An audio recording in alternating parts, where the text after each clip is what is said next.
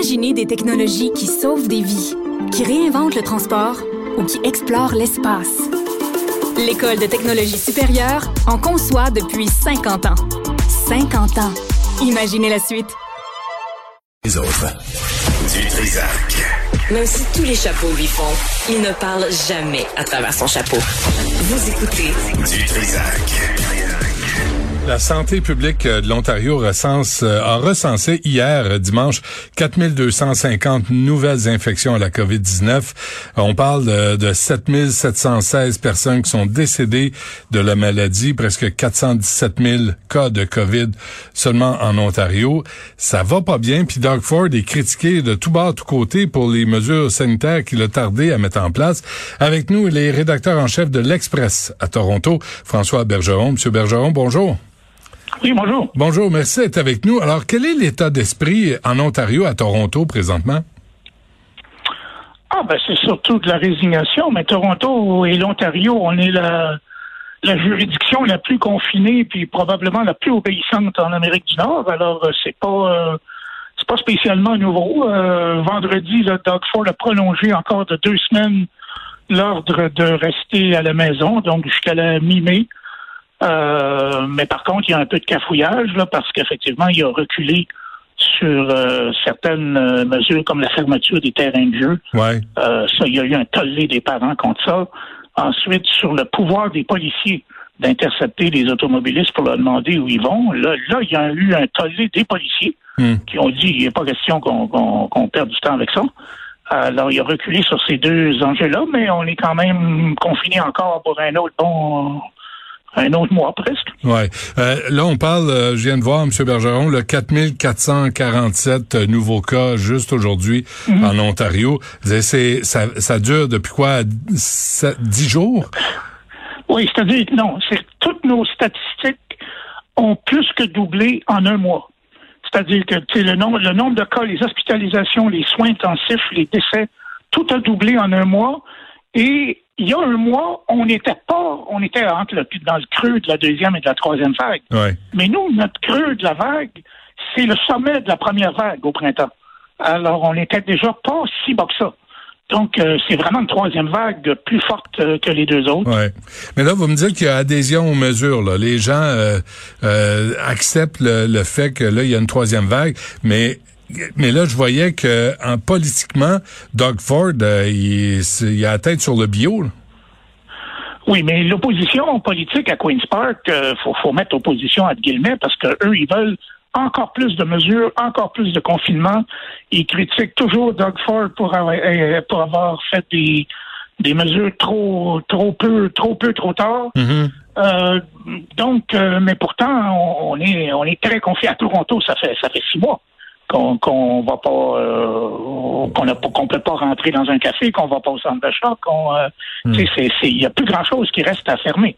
Est-ce que quelqu'un- d'où viennent les éclosions, mais enfin. Ben justement, euh, j'allais vous poser la question. Est-ce que quelqu'un, quelque part, a expliqué c'est qu'est-ce qui est arrivé avec ces éclosions depuis un mois en Ontario? D'où ça vient? Oui, en vrai, à, vrai dire, ben, de fait, ça vrai dire, c'est mal expliqué, mais c'est quand on regarde les, les- les statistiques, ça vient des milieux de travaux, des milieux de travail qui sont pas encore fermés.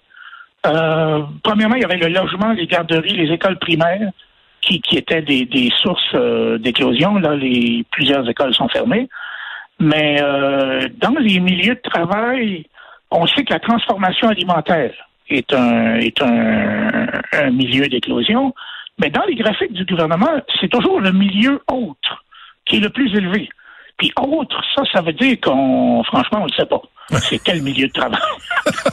qui, qui, parce qu'on sait que c'est pas la santé, Ouais. c'est pas le commerce, c'est pas l'agriculture. OK. Puis, alors, alors, autre, qu'est-ce que ça veut dire? Alors là, ils vont, là, ils Choisissez. vont vacciner.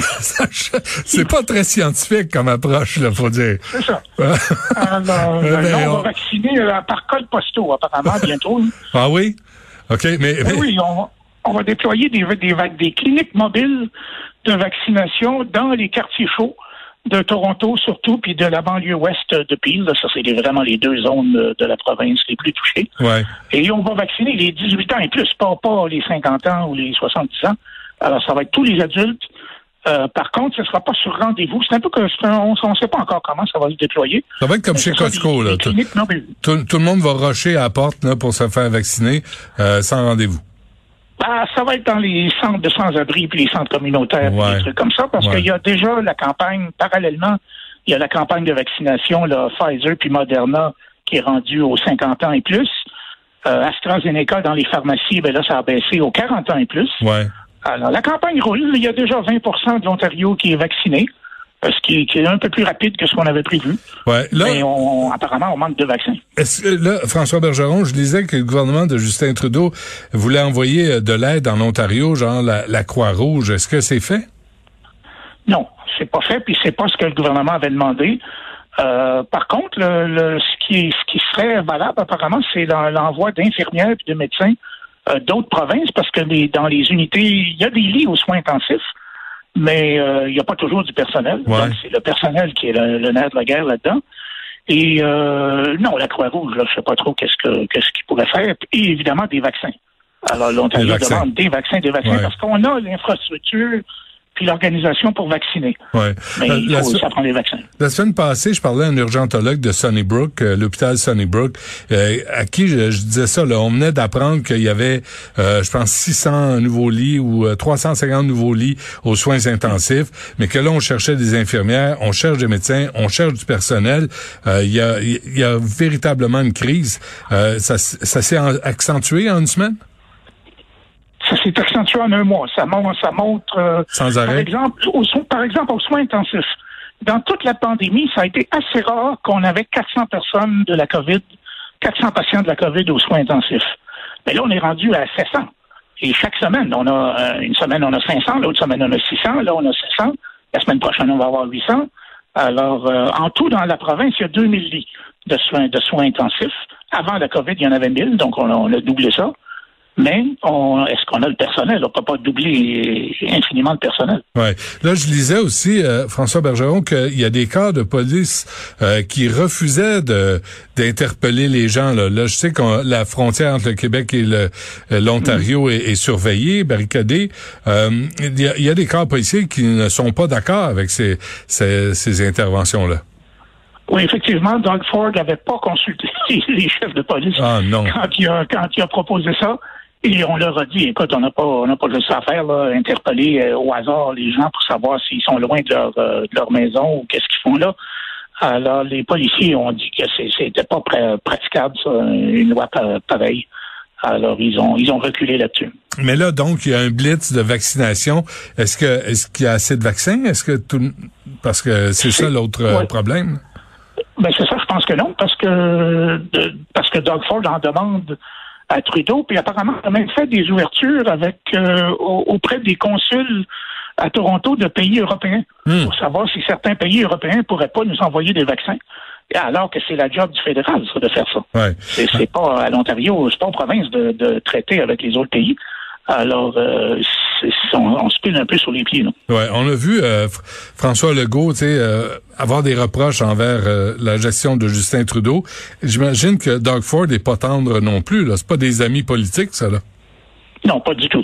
C'est des conservateurs contre des libéraux. Ouais. Alors, c'est sûr, c'est sûr que qu'il y a de, l'animosité, on cherche, on cherche à toujours à prendre l'autre en défaut. Hmm. Et ça tombe bien, on réussit.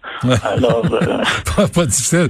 Euh, est-ce que sérieusement, là, François Bergeron, est-ce que est-ce que Doug Ford va rester au pouvoir? Est-ce que vraiment sa, sa, job de premier ministre est en jeu? Ben, premièrement, il n'y a pas d'élection avant un petit bout de temps, là. Mais, non, mais euh, on peut. En, 18. Il peut, il peut s'éclairer puis démissionner. Ah non, non, non, non, on voit pas, on n'imagine pas de Ford démissionner. Il est majoritaire à Queen's Park, il n'y a, pas, a pas de problème.